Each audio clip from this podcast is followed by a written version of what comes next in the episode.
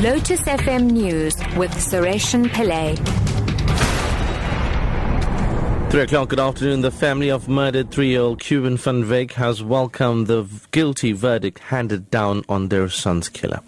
The man accused of killing the Reiger Park toddler was found guilty in the High Court sitting at the Palm Ridge Magistrates Court in Ekurhuleni earlier today. Nathaniel Katlego Mpoku was convicted of the kidnapping and murder of Cuburne in Reiger Park. The child's body was found on a mine dump in August last year, soon after he went missing. His father, Elroy Peterson, says he is now hoping for a long sentence. The judgment on my side, uh, I think, is, is good so far, but I want to know how many years he's going to get. Because my son is gone. Or even if he gets 100 years, it won't bring my son back. But I want to know is just justice has been done so far. It's been doing good so far. Only thing I know, want to know is how many years he's going to get himself. I don't think he got feelings for another person because he doesn't. Have, it seems like he doesn't have feelings for himself because the way he carry on in court, as you saw for yourself, it's like he's never minded. The murder case against Port Elizabeth businessman Christopher Panayiotou has adjourned after the state submitted chilling evidence in the Port Elizabeth Magistrates Court. The defense will this afternoon make its submission for the granting of bail to Panayiotou. He stands accused of masterminding the kidnapping and murder of his wife, Jade, last month. It comes to light that Panayiotou has a Cyprus passport, which he obtained a month before his wife's murder.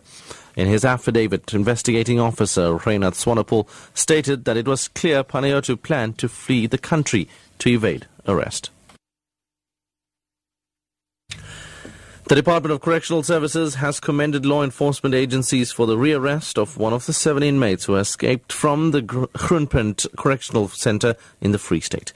The seven inmates apparently escaped in the early hours of this morning. Correctional Services spokesperson Logan Maistry. Investigations are continuing, which will confirm how the escape occurred.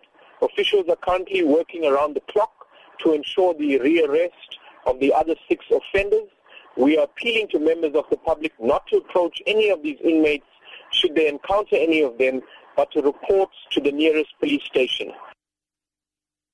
And finally, residents in the Syrian city of Palmyra say they fear reprisals as Islamic State militants consolidate their control there. An activist in the city says loudspeakers in mosques have warned people not to hide soldiers in their homes. There have also been unconfirmed reports of decapitated bodies in the streets. Eyewitnesses say the jihadists have entered the World Heritage Site of ancient Palmyra, which is the south of the modern city. The BBC's Jim Muir reports.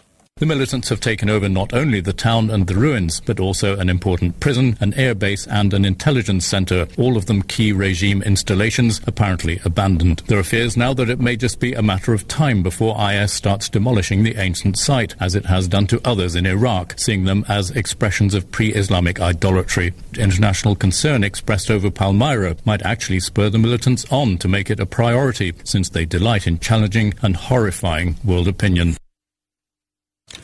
Top story at 3 o'clock. The family of murdered three-year-old Cuburne van Wyk has welcomed the guilty verdict handed down on their son's killer. I'm Suresh Pillay, back at 4.